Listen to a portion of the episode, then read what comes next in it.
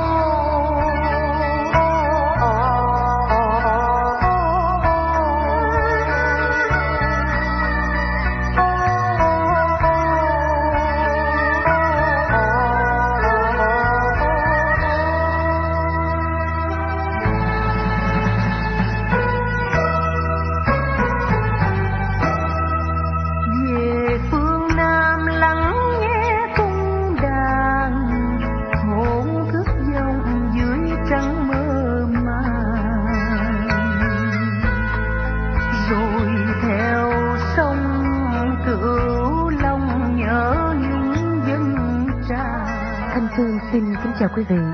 Trong chương trình đọc truyện Hồ Bửu Chánh kỳ này, Thanh Phương xin hân hạnh giới thiệu đến quý vị tác phẩm Khóc Thầm. Xin mời quý vị bắt đầu thưởng thức.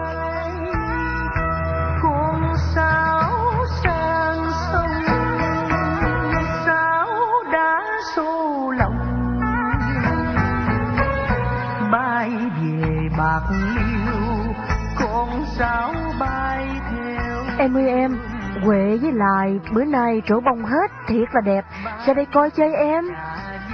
Ấy là mấy lời của một cô mỹ nữ mới 19 tuổi, tên là Đoàn Thu Hà. Lối 4 giờ chiều, đứng giữa vườn hoa trước nhà, kêu mà nói với em trai Đoàn Công Cẩn. Công Cẩn đã được 15 tuổi rồi, nhưng vì trò nhỏ xương nhỏ dốc, nên người không quen biết, ai thấy trò cũng tưởng trò chừng lối 13 tuổi mà thôi. Trò chống tay đứng giữa lan can trước cửa, đương nhịp chân hút gió, bỗng nghe chị kêu, liền dây qua ngó chị mặt cười, rồi thủng thẳng bước xuống thềm, đi ra sân. Thu Hà với Công Cẩn là con của thầy hội đồng đoàn công chánh ở Mỹ Thạnh, nhà cất giữa đường thốt nốt đi Long Xuyên. Thu Hà học trường nữ học đường trên Sài Gòn, hôm tháng trước thi đậu luôn hai khoa, lấy được diploma và brevet elementaire. Còn công cẩn thì học trường Saxaluloba đã được một năm thứ nhất rồi. Vì chị đã thi đậu rồi, em lại gặp dịp bái trường nữa, nên hai chị em dắt nhau về nhà mấy tuần nay mà vui chơi với cha mẹ. Trời chiều mang mát ngọn gió lao rào. Trong vườn hoa, đầu này bông phấn khoai màu nâu, đầu kia lại khoai màu trắng. Bông nâu coi thiệt đẹp, mà bông trắng coi càng xinh. Đã vậy mà tại cửa ngõ có xẻ hai bên hai cái đường nhỏ chạy dài vô sân rồi giáp nhau ở trước thềm nhà. Dọc theo hai đường ấy, một mé thì trồng lan, một mé thì trồng quệ để trổ bông, nên ngồi trong nhà ngó ra thì thấy mỗi bên một lần đỏ lờm, đối với một lần trắng nõn. Tuy cái sân của thầy hội đồng chánh kêu là vườn hoa, nhưng mà vườn hoa khác trong Nam Việt, nghĩa là có trồng bông mà cũng có trồng cây trái nhiều thứ nữa. Trước thềm nhà có để hai hàng đôn, trên mỗi cái đều có một chậu kiển, kim quýt, sơn tùng, cần lan bùm sụm, bụi thì uống nhánh kỳ khôi, bụi thì tỉa lá, yểu điệu. Hai bên thì cam mật, quýt đường trồng ngay hàng, nhà lá sum xê mà bông trái chưa trổ. Phía ngoài thì lý trồng sen với mận dày bịch, lại thêm trồng một hàng rào bằng bông lồng đèn, nên hãy đóng chặt cửa ngõ rồi thì người đi ngoài đường không thấy trong giường được. Thu Hà, mình mặc áo tím quần trắng, chân mang giày nhung xanh, tay trái đeo một chiếc quyền, tay mặt đeo một chiếc vàng hột xoàn, tay đeo một đôi bông cũng nhờ hột xoàn, cổ đeo một sợi dây chuyền nhỏ. Tuy không có trang điểm như mấy con gái nhà giàu có học kia, nhưng cô vừa có sắc vừa có đức, lại thêm có vẻ thiện chân, nên gương mặt co vừa nghiêm trang, vừa thanh lịch, ít cô gái nào bị kịp. Cô nắm chùm bông quệ rồi cúi xuống, cây mặt như mà hửi, bàn tay cô dịu nhiễu, da mặt cô trắng ngần. Bông kề mặt cô, bông lúc lắc quạt quà, còn cô hửi bông rồi, cô vừa lòng nên cười chấm chiếm. Cô thấy công cẩn ra gần tới, mới buông chùm bông ra mà nói, bông tốt và lại thơm quá em à. Công cẩn cười và đáp, Chắc là bông nghe chị thi đậu, nên rủ nhau nở hết thải đặng, mừng chị đó đà chị hai. Thu Hà liền trả lời, em nói đó có lẽ phải đà, Thổi nay chị thương bông lắm, Thấy bãi trường ở nhà, chị vô phân tưới nước cho nó hoài hà, nay chị thi đậu, tự nhiên nó phải mừng chị chứ. Thu Hà nói và cười, núng hai bên gò má, hai đồng tiền, bài hai hàm răng trắng trong và kích dịch, mắt ngó thiệt là có đức, miệng nói thiệt là có duyên. Đã vậy mà lại thêm gió phát cái áo tím mỏng của cô bó sát trong mình, làm cho thấy rõ cái dốc của cô yếu điệu thanh tao, rồi bài hai cái lai quần lên, làm cho lòi hai bằng chân no dung, bài hai cầm chân tròn no và trắng nõn. Vì công cẩn là em, nên trò không thấy dung nhan tuấn tú của chị. Lại trò còn khờ, nghe chị nói chơi vậy, không biết lời chi mà đối đáp, trò mới lựa một chùm bông quệ nở đều, trò nắm mà hửi rồi bỏ đi tới. Thu Hà đi theo sau, giáo phất mái tóc làm cho năm ba sợi phủ xuống mặt. Cô lấy tay mà dán, ngón tay dịu dàng, đầu tóc đen mượt. Hai chị em đi tới đám bông lại, bạn đứng lại mà trầm trồ. Công cẩn giới tay nhắc một bông, Thu Hà la lên. Ý, em đừng có hái em mà, đừng có hái nha, hái chi vậy uổng quá. Công cẩn hửi bông rồi trao lại cho chị. Thu Hà lấy bông lại cầm mà coi sắc mặt buồn hiu, mà nét buồn coi còn xinh đẹp hơn hồi nãy nữa. Cô ngó cái bông rồi trách em. Bông tốt như vậy mà em hái làm chi vậy? Chị tiếc quá, đừng có hái nữa nghe hôn. Công cẩn gật đầu cười và nói, Chị không cho tôi hái bông để tôi kiếm trái lý ăn chơi đã. Chờ nói dứt lời thì bương bả đi tới mấy cây lý. Thu Hà thủng thẳng đi theo em. Cô ngoái lại trong nhà rồi kêu em mình nói. Có ba với má chị em, em hái đừng có làm gãy nhánh ba giày đó đà. Như lúc ấy, hai vợ chồng thầy hội đồng tránh đường bước xuống thềm mà ra sân. Ông Hưng chủ lung là chú ruột của thầy hội đồng, nhà dưới phía bò ót, lên thăm hồi trưa. Vì vợ chồng thầy hội đồng cầm quá, nên ông phải ở lại chơi với cháu. Ông cũng đi theo ra trước thềm mà hứng mát. Thầy hội đồng đoàn công chánh, năm nay đã được 45 tuổi. Thầy gốc gác ở Mỹ Thạnh, cha mẹ khuất hết. Trong thân tộc Duy còn có một người chú là ông Hương Chủ Lung đó mà thôi. Còn vợ là cô Lý Thị Cơ, nhỏ hơn thầy 2 tuổi, vốn là con của một bà cai tổng cựu ở dưới ôn môn thuộc tỉnh Cần Thơ. Hai vợ chồng có danh giàu có và nhân đức ở miệt cái sao cái sắn. Cái danh ấy không phải là danh giả, bởi vì thầy hội đồng đứng bộ hơn 500 mẫu điền hạng nhất. Mỗi năm thầy thâu quê lợi gần 20 ngàn giả lúa, mà vợ chồng thầy ở rộng rãi, tá điền tá thổ đứa nào túng tiền hoặc là túng lúa thì thầy cho mượn, chứ chẳng hề thầy chịu cho dài. Còn trong làng trong xóm, hễ ai gặp hoạn nạn thì thầy cứu giúp cho hết thảy. Thầy hội đồng chánh không biết chữ Tây mà thầy thông chữ Tàu.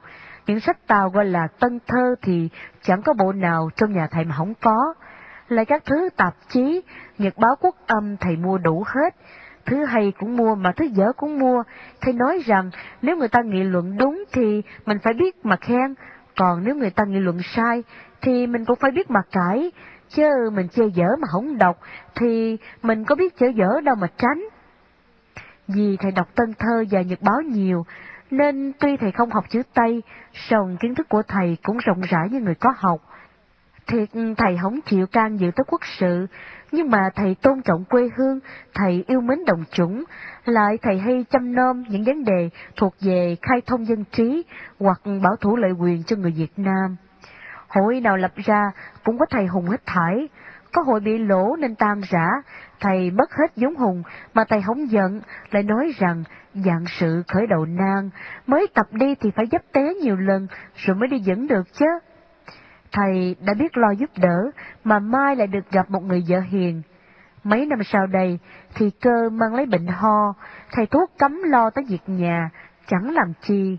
Hồi trước cô còn mạnh mẽ, cô thấy cho chồng mà xem xét trong nhà sao tới ngoài ruộng đi nữa, mà chồng làm việc chi, dầu tốn hao bao nhiêu, cô cũng chẳng có một lời phiền trách. Cô hội đồng thuộc về hạng đàn bà biết kính trọng chồng, biết trưởng trí cho chồng, nên chẳng hề khi nào có ngăn trở gì của chồng làm. Mà thầy hội đồng thuộc về hạng đàn ông thương yêu vợ, biết lo việc nhà, nên chẳng hề bao giờ thầy làm cho vợ buồn, mà cũng chẳng hề khi nào thầy để phạm danh giá. Vợ chồng sanh có một đứa con trai với một đứa con gái đó mà thôi. Lúc con còn nhỏ thì vợ chồng đã ước nguyện cho chúng nó ăn học cho tới cùng, đặng chúng nó đủ tư cách, đủ trí thức mà đảm đương với thế cuộc.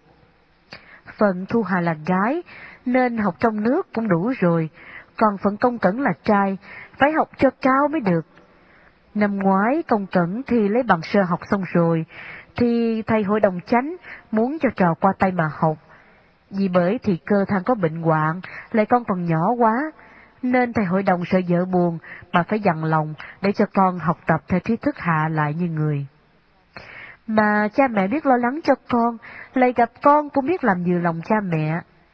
Thu Hà thổi này cần cố lắm, nên bây giờ mới thi đậu lấy luôn hai bằng cấp trong một năm. Còn Công Cẩn mới vào trường lớn năm đầu, mà hôm bãi trường được thưởng năm cuốn sách tốt. Về sự ăn học thì hai trẻ đã làm cho cha mẹ vui lòng rồi, mà về sự ăn ở thì chúng nó cũng làm vừa ý cha mẹ lắm. Công Cẩn còn nhỏ, nên về nhà cứ lo chơi mà thôi, song cách chơi của trò thường êm thấm, thấy người lớn biết cung kính, thấy kẻ nghèo biết thương yêu, chứ không phải giúp dắt ngang tàn như con nhà giàu khác. Còn Thu Hà, cô đã nếm chút đỉnh mùi tân học, mà cô không chịu làm theo những thói tân nữ nhi. Cô ghét những gái hất tóc cục đi giày cao gót, mặc y phục theo đầm. Cô chê những gái cạo chân mài, môi thoa son đỏ lòm, tay sách bóp nhõng nhảnh. Thổi nay, hễ bãi trường thì cô về nhà, lo coi sóc miếng ăn miếng uống cho cha mẹ. Cô cắt lụa, may áo may quần cho em. Cô chẳng hề nói nặng tiếng với trẻ ở trong nhà. Cô thường hay cho tiền những con nít trong xóm. Cô có một tật mà thôi. Cái tật ấy là cái tật khinh bỉ những kẻ mưu lợi cầu danh, chiết bán những người định hót giả dối. Thầy hội đồng thường nói với con, cái tật của con nó không phải là xấu, song không thích hợp với thời thế con à. Bà coi đời bây giờ đó, ai giả dối nịnh hót thì mới sang, ai giỏi mưu lợi cầu danh á, thì người ta cho là trí. Nếu con nghịch những người ấy thì còn ai đâu mà con ưa.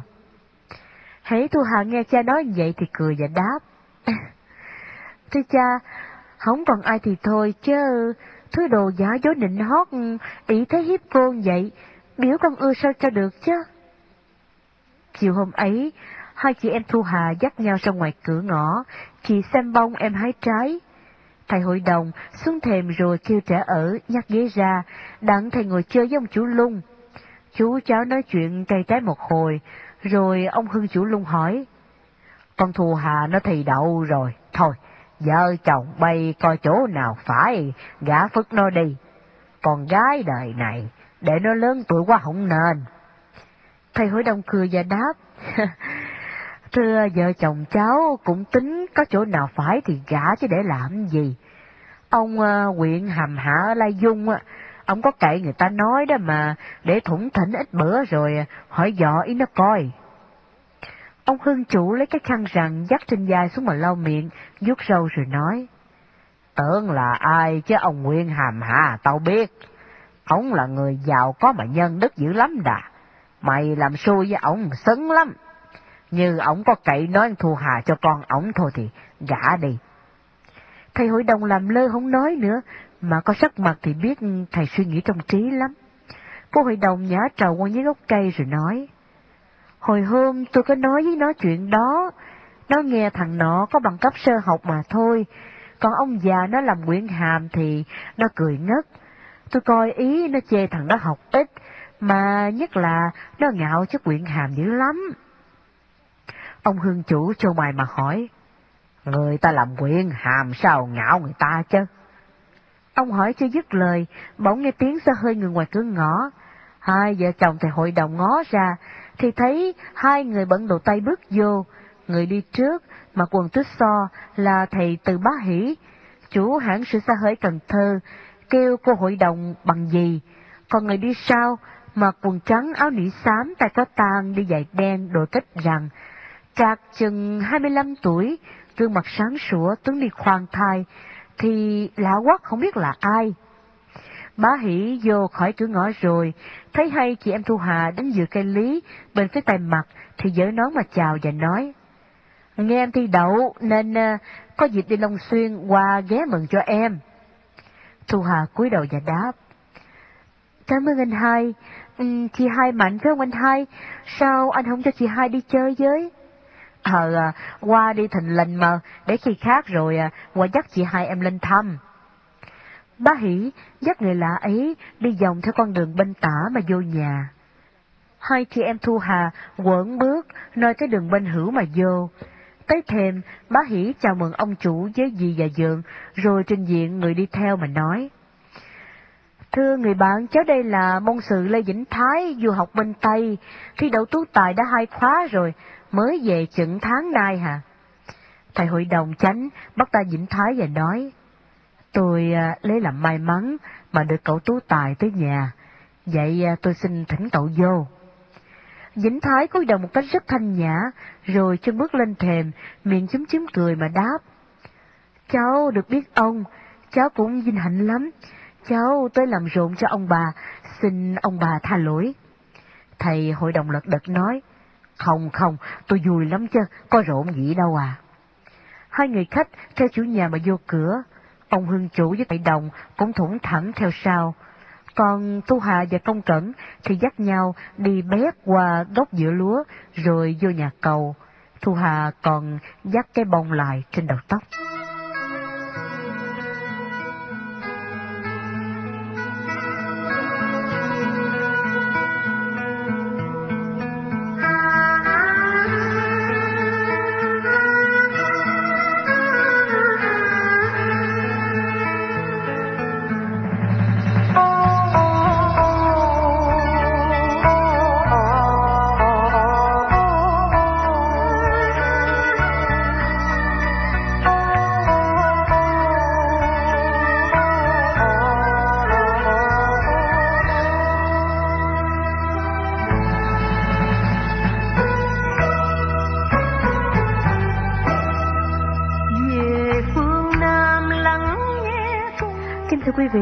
Quý vị vừa nghe xong phần đầu của truyện ngắn Khóc Thầm của nhà văn Hồ Biểu Chánh.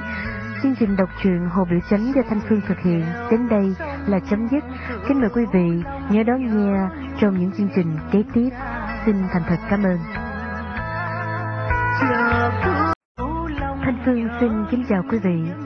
Trong chương trình đọc truyện Hồ Biểu Chánh hôm nay, kính mời quý vị cùng nghe tiếp tác phẩm Khóc Thầm với chương thứ hai mang tựa đề luận đàm thế sự.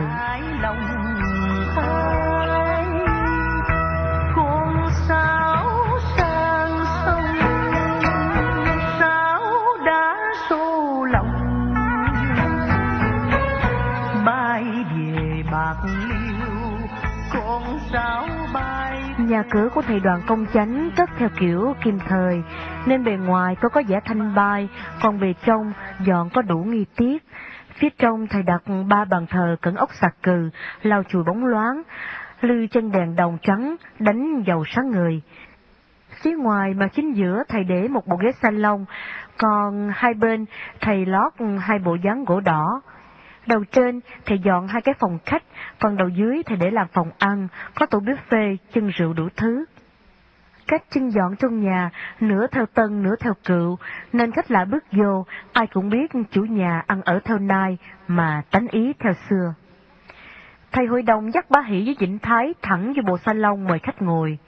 Bá hỷ Vĩnh Thái ngồi một bên, thầy ngồi một bên, còn ông Hưng chủ thì nằm ngửa trên chiếc ghế xích đu, để phía ngoài mà đưa lúc lắc. Thầy hội đồng kêu thằng Tùng là đứa ở, mà biểu lấy ly khui rượu sâm ban. ba Hỷ đứng dậy nói, Thưa Dượng, Dượng à, đừng biểu khui rượu, cháu có dám uống đâu, hai anh em cháu đi chơi, cháu cầm bánh chứ không có đem phơ theo, uống rượu đây rồi sai rồi, cháu tán bậy vô cày mà khốn đà. Thầy hội đồng không thèm nghe, thầy cứ biểu khui rượu bốn ly. Thầy bước ra mời chú, thì ông Hưng chủ lắc đầu nói, chào uống với hai cậu đi, tao không ưa rượu tay. cô hội đồng ngồi bên gián, thấy chú không chịu uống rượu, cô lật đật tê miếng trầu, rồi biểu con khéo là đứa bộ hạ, đem cho chú ăn. Thầy hội đồng mời khách uống rượu rồi bảo bá hỉ. Hẳn à, sửa xe của cháu lúc này khá hôn. Thưa khá khá, cháu tính mua chừng à, năm chiếc xe lớn để đưa bộ hành đường này chơi. Hãy có xe đưa thì à, chắc là cháu lên trên này thường. Thầy hội đồng liếc mắt ngó Vĩnh Thái rồi hỏi, còn à, cậu Tú về thăm nhà rồi cậu trở qua học nữa hay là thôi? Thưa ông, hồi cháu ra đi thì cháu tính lấy được cái bằng cấp tấn sĩ văn chương rồi cháu mới về. Rủi quá, cháu mới thi đậu hai khóa tú tài, kế ông thân cháu mất, bà thân cháu đánh dây thép biểu cháu về. Cháu về hôm nay, bà thân cháu bận biểu quá nên chắc là không cho cháu đi nữa đâu. Cậu ờ, ở bên Pháp được mấy năm? Thưa bốn năm. Cậu ờ, biết học sinh Việt Nam bây giờ ở bển được chừng bao nhiêu không? Thưa chừng ba bốn trăm gì đó. Chà, cũng bộn ha. Thổi nay tôi thường nói hoài hà, thanh niên là hy vọng của nước nhà. Dân tộc ta sau này có mở mang được là nhờ mấy cậu học sinh du học ở bên Âu Mỹ đó. Ngày nay, số học sinh ấy đã được ba bốn trăm thế thì trong năm bảy năm nữa, dân tộc mình có lẽ mở mắt được chút đỉnh. Thưa ông, lời ông nói không lẽ cháu dám cãi. Chứ theo ý cháu thì học sinh của các nước á, thì thiệt là hy vọng của quốc gia đó. Chứ còn học sinh của mình hả, là hy vọng của tử điếm trà đình, chứ không có ích lợi gì cho xã hội đâu. Sao vậy? Cháu đây là học sinh, nên cháu thấy tình hình rõ hết á. Những học sinh của mình hiện đương ở bên Pháp bây giờ đây nè. Có một phần cần cố lo học, còn hai phần thì chỉ ăn chơi phá tiền của cha mẹ, chứ có học hành gì đâu à.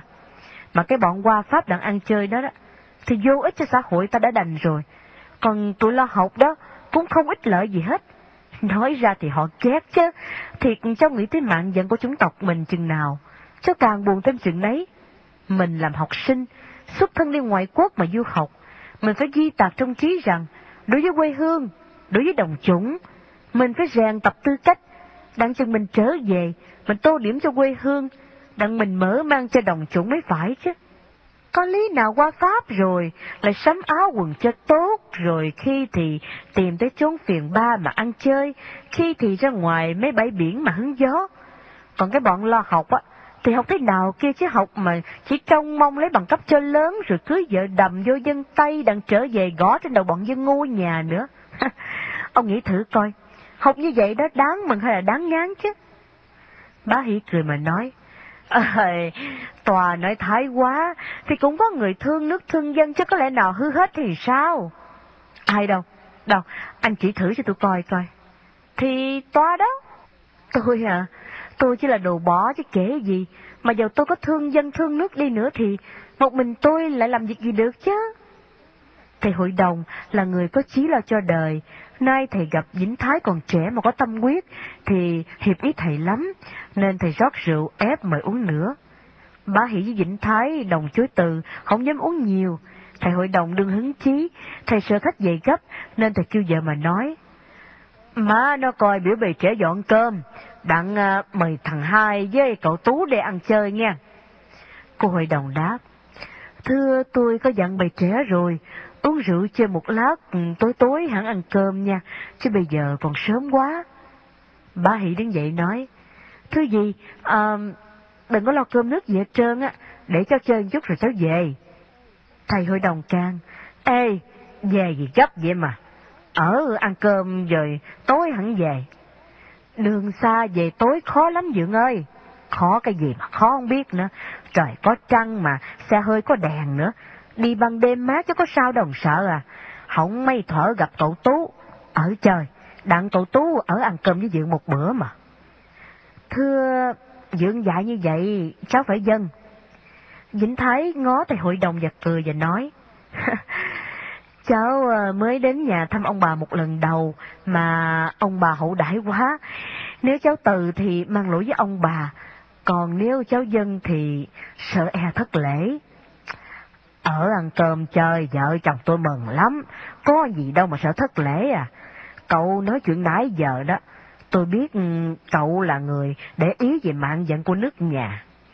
Theo đời này, Những người có học thức ai cũng lo tranh giành trục lợi, chứ ít ai biết lo cho quê hương xã hội lắm cậu ơi. Nếu bọn học sinh ta mà có chí như cậu gì hết thải thì nước mình may mắn biết chừng nào hen. Thưa ông, lời ông mới nói đó, cháu kính phục lắm. Đời này ai cũng ham cậu danh lợi chứ không ai lo tô điểm quê hương. Ngó quanh quốc chỉ thấy người lo làm quan, kẻ lo làm giàu. Thậm chí những người xưng mình là có trách nhiệm giật nước binh dân mà họ cũng lo danh lợi cho họ, chứ nào thấy họ binh giật ai đâu à làm quan mà mua chức hàm cho lớn, Bố mày đã cho nhiều.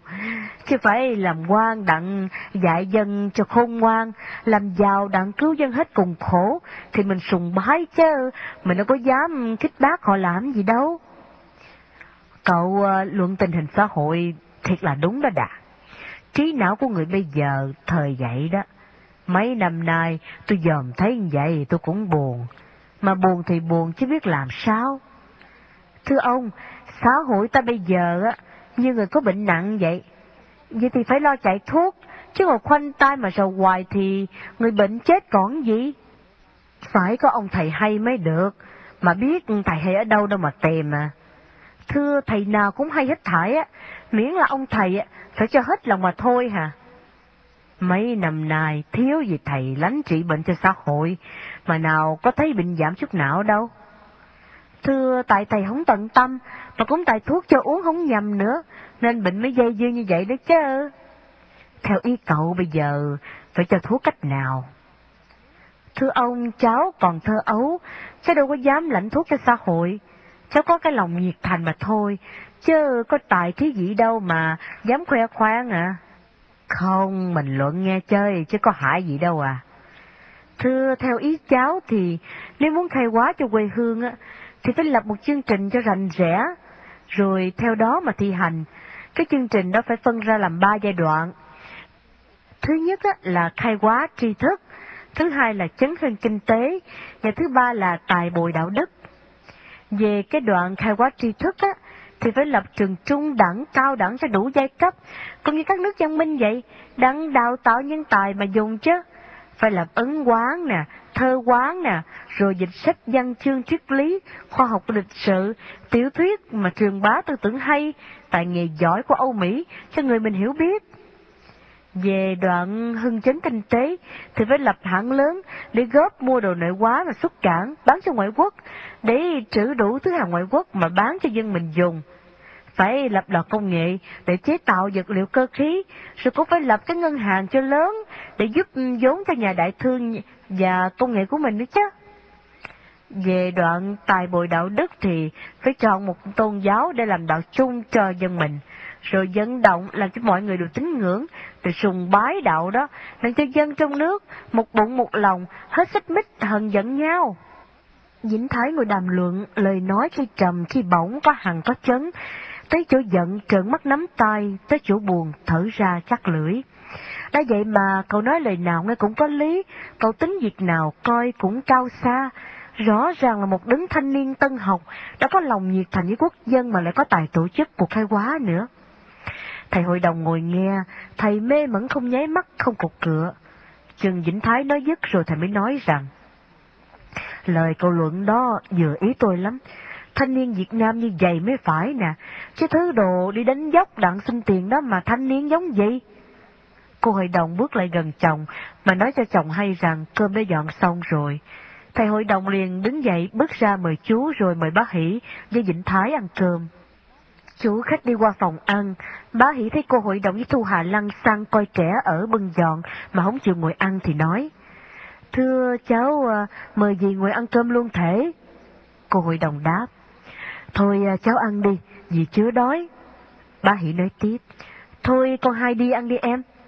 Thu Hà chúng chiếm cười và đáp. Thưa anh hai dùng đi, để à, em coi bầy trẻ nó dọn rồi lát nữa em sẽ ăn. Vĩnh Thái liếc mắt có Thu Hà, rồi kéo ghế mà ngồi, bộ nghiêm trang tài chỉnh lắm. Thầy hội đồng còn muốn nghe Vĩnh Thái nói chuyện nữa, nên mới ngồi ăn được vài miếng thì thầy hỏi. Cái à, chương trình khai quá cậu nói hồi nãy đó, thiệt tôi phục lắm. Nhưng mà bao giờ cậu tính cậu khởi sự thì hành đoạn nào? Thưa phải thi hành luôn ba đạo một lượt mới được. Một mình cậu mà cậu làm sao cho xiết nè. Thưa cháu có tại gì đâu mà làm được. Cháu vẽ ra đó cho bậc cao minh, kiến thức hiệp nhau mà làm lấy chứ. Cậu nói phải đã. Trong cuộc hay quá, phải có đông người, chứ một mình thì làm không nổi.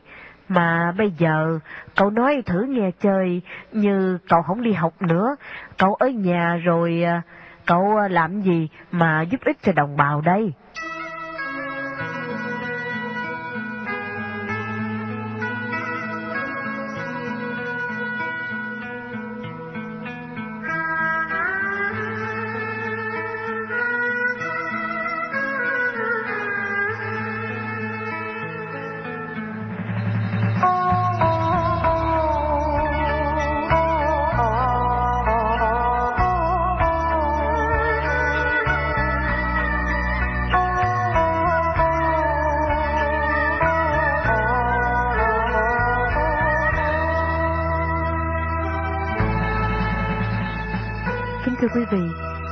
Gian có hạn, Thanh Phương xin phép được tạm ngưng chương trình đọc truyện Hồ Mỹ Chánh nơi đây.